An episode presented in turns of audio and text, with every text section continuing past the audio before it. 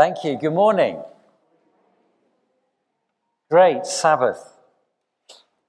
Um, you remember Chariots of Fire? It's an old film. You may not have had a chance to watch it. Remember Chariots of Fire? Story of two athletes, particularly based in the 1924 Olympics, and uh, particularly we focus on Eric Liddell, Scots, a very good Scots athlete, rugby player, played for Scotland, uh, and devout Christian man. And uh, he had very strong Sabbath principles. Uh, and there's one scene where uh, he reproaches, gently but firmly, uh, two boys who are playing football on a Sunday afternoon. Is that what keeping Sabbath is about? About not doing things that we'd like to do on a Sunday? Is that, is that it, really? Or is there a bit more? There is a bit more, so obviously, but that's, what we're, that's that's the question, isn't it? What's it about? Um, on Wednesday afternoon, I've been speaking, I've been meeting Tim, and I was walking back along Bradford Road, and we'd had those few days of really intense heat, hadn't we? And it just broke as I was going along the road, and it started to rain. It's quite gentle that afternoon, gentle rain. But immediately the smells just became sweet and the air became cool. And there was a lovely fresh breeze that was coming along. And it was just a lovely moment. I thought, this is what Sabbath should be like for God's people, isn't it? Just that. And we're thinking about the well watered garden, aren't we? Just that, ah, oh, yeah, it's Sunday, it's Sabbath. So that's a picture to hold perhaps in your mind. So for us, what is keeping Sabbath about? How do we love it? Is it just about not doing things that other people do? Or is there something else? How do we keep our feet from breaking the Sabbath? So, my aim is that we do come to love Sabbath this morning and to love keeping it. And I want to persuade you, to convince you that God not only wants us to rest, but He commands you to rest. It's not optional. You've got to do it. And I want us to see that rest is centered on God. So, those are the two things. We're going to have a quick look at Sabbath in the Bible. And to do that, we're going to go right back to the very beginning, back to Genesis, because Sabbath is completely foundational opening words of the whole book, what do we read? In the beginning, God created the heavens and the earth. He created everything. He created it joyfully. He loved what he was doing. He loved his work. And he gradually built up, didn't he, over the days? And so by day six, he created us. And he said it was very good. He was so pleased. I don't want to get wrapped up this morning in what the days were and how long they were and all that kind of stuff and evolution. We're not going there this morning. That might be another day. But the point is that God worked for six days, and on the seventh day, he rested. We read in Genesis 2 he had finished the work he had done.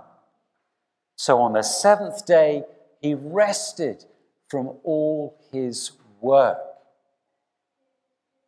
The, the word for rested means he stopped, he just ceased working. Was that because he was tired out after a heavy week? I don't, I don't think God was tired, was he? No, he wasn't tired. But he'd done what he wanted to do. So, Sabbath is linked inextricably with creation.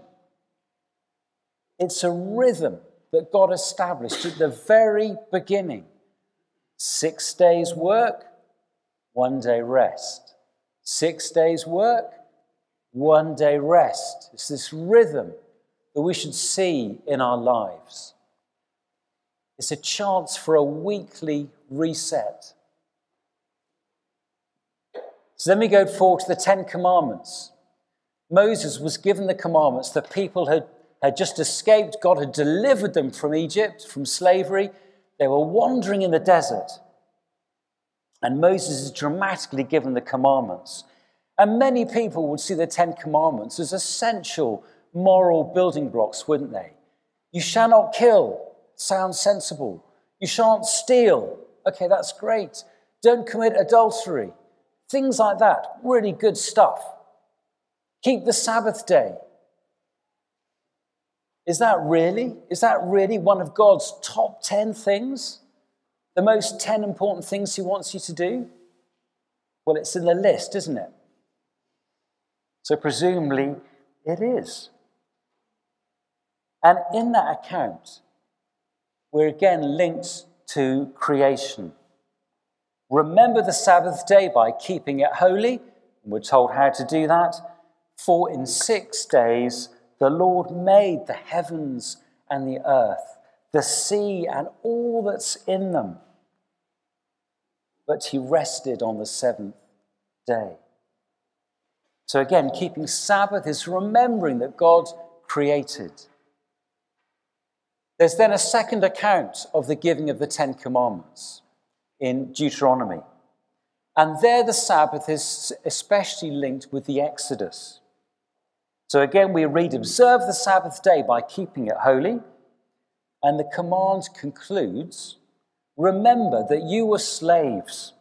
You were slaves in Egypt, and the Lord your God brought you out of there with a mighty hand and an outstretched arm.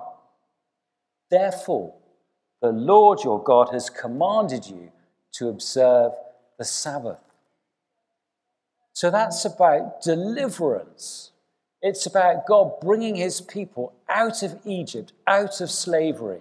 And of course, that's not just speaking of them way back in Moses' day. That's speaking about us because we've all been rescued, haven't we? Yeah? We've been delivered. Praise God for that. We've been saved. So, this business about Sabbath is linked to God's deliverance, God's salvation. So, this command to rest, to stop on one day a week, is an opportunity to celebrate, to remember the two biggest, most amazing things God has ever done His creation and His work of salvation. That's pretty cool, isn't it? Well, which day is the Sabbath? Saturday or Sunday? Does it matter? Or can I take another day of the week? Is that okay? In Jesus' day, there were about one and a half thousand rules about what you had to do and not do on a Sabbath. And Jesus challenged those. He was countercultural. He went against what the, the rulers, the Pharisees, and so on were saying. He enraged them so much by this that we read they plotted to kill him. He redefined what was and what was not work. Jesus deliberately healed someone in the temple in front of all these people on the Sabbath day. When his followers were walking around the fields and they grabbed a bit of corn and, and ate some, he, he defended them, he supported them for doing that, although they were criticized. And Jesus said, The Sabbath was made for humankind. Sabbath was made for you lot, not the other way around. J. John wrote a book about the Ten Commandments, and he said helpfully that perhaps the Sabbath rules are dead, but the Sabbath principles apply. And perhaps that's helpful. And I think it's up to us to decide, for you each individually, to decide for you what is work and what is not work when it comes to observing the Sabbath. And we have to recognize that, that yeah, a, a lot of people are in paid uh, employment roles. A lot of work is not paid. A lot of work happens in the home, it is unseen. A lot of work is voluntary, and so on. There are many different kinds of work.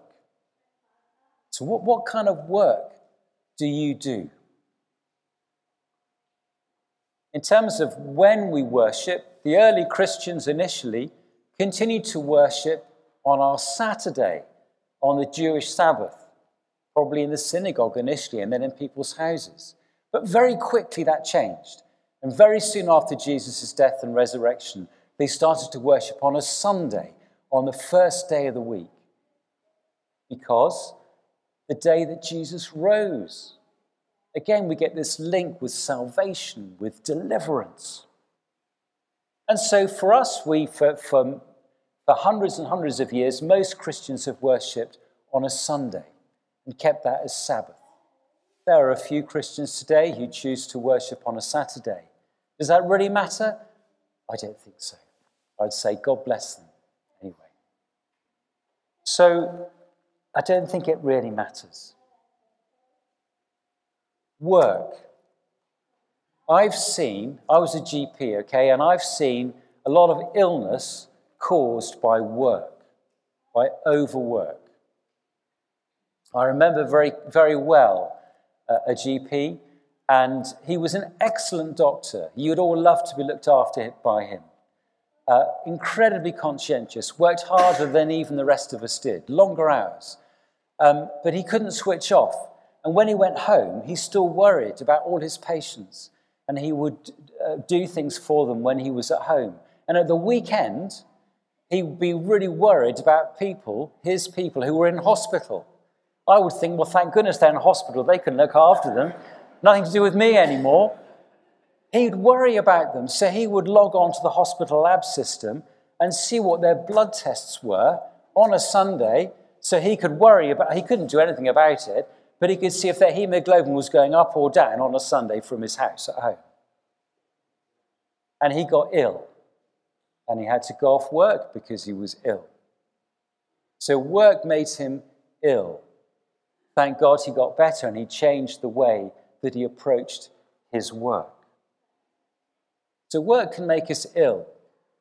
But work is a blessing, isn't it? Yeah, if you're, if you're in work, be thankful. What a blessing. When God made people, He put people in the garden.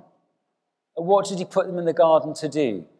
To chill out and kind of to work. Thank you, Matt. He put people in the garden to work.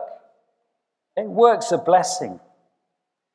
But it seems as a society that we're working longer and longer and harder and harder, doesn't it? We're tied to our machines, our phones, our laptops. But we're not machines. We need time to rest. There's a great temptation, and it's a lie, really, to think, yeah, I'm really important. If I don't do it, no one will. They can't cope without me. I'm indispensable to this, whatever it is. And it's pride and it's untrue, isn't it?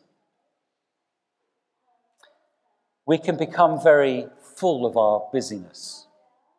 We can make our weekends really busy as well and be proud of that. If you felt a bit, sometimes I feel a bit inadequate.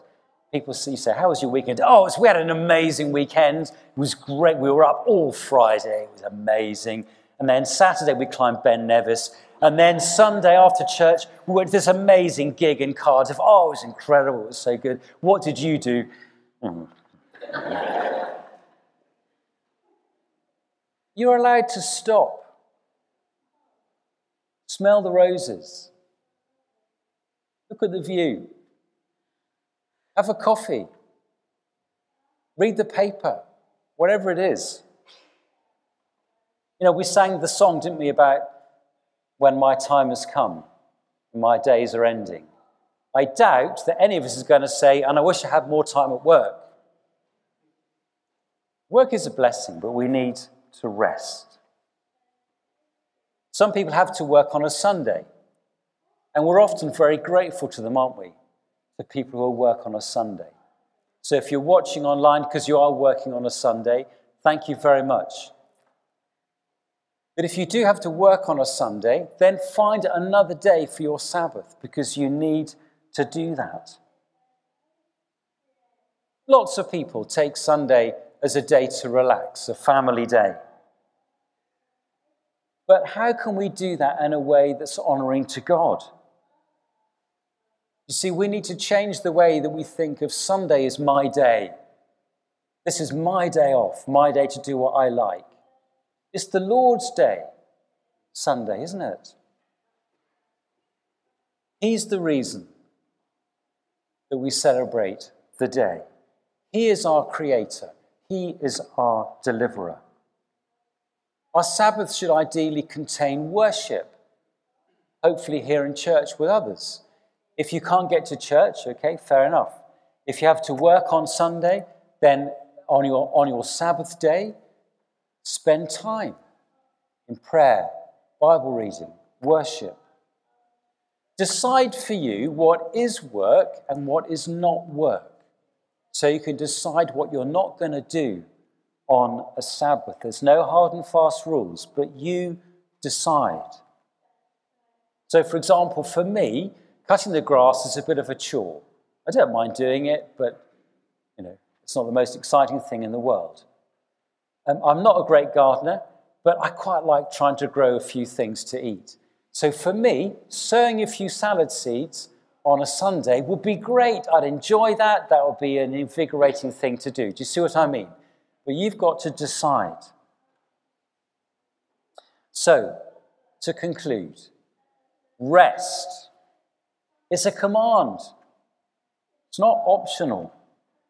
However busy you are, however important you may be, or feel that you may be, you have to rest. Keep the Sabbath one day a week.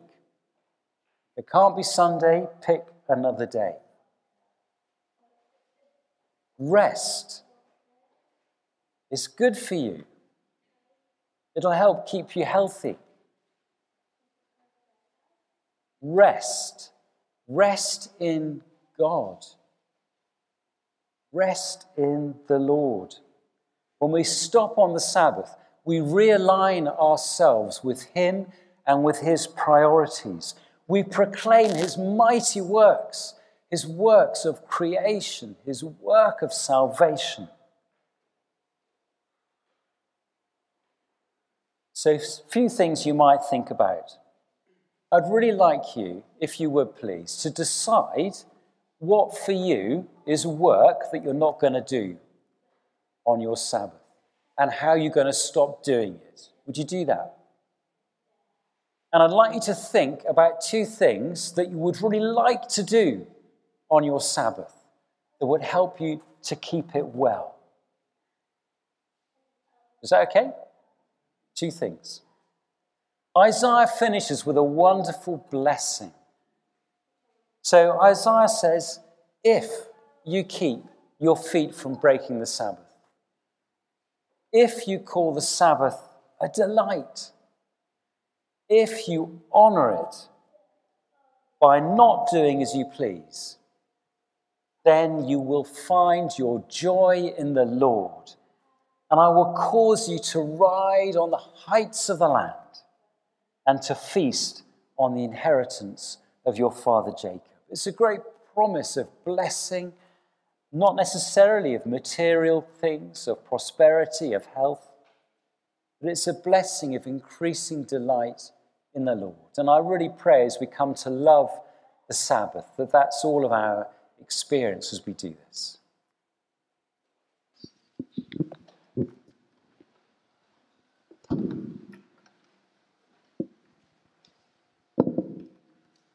Chris, thank you very much. Um,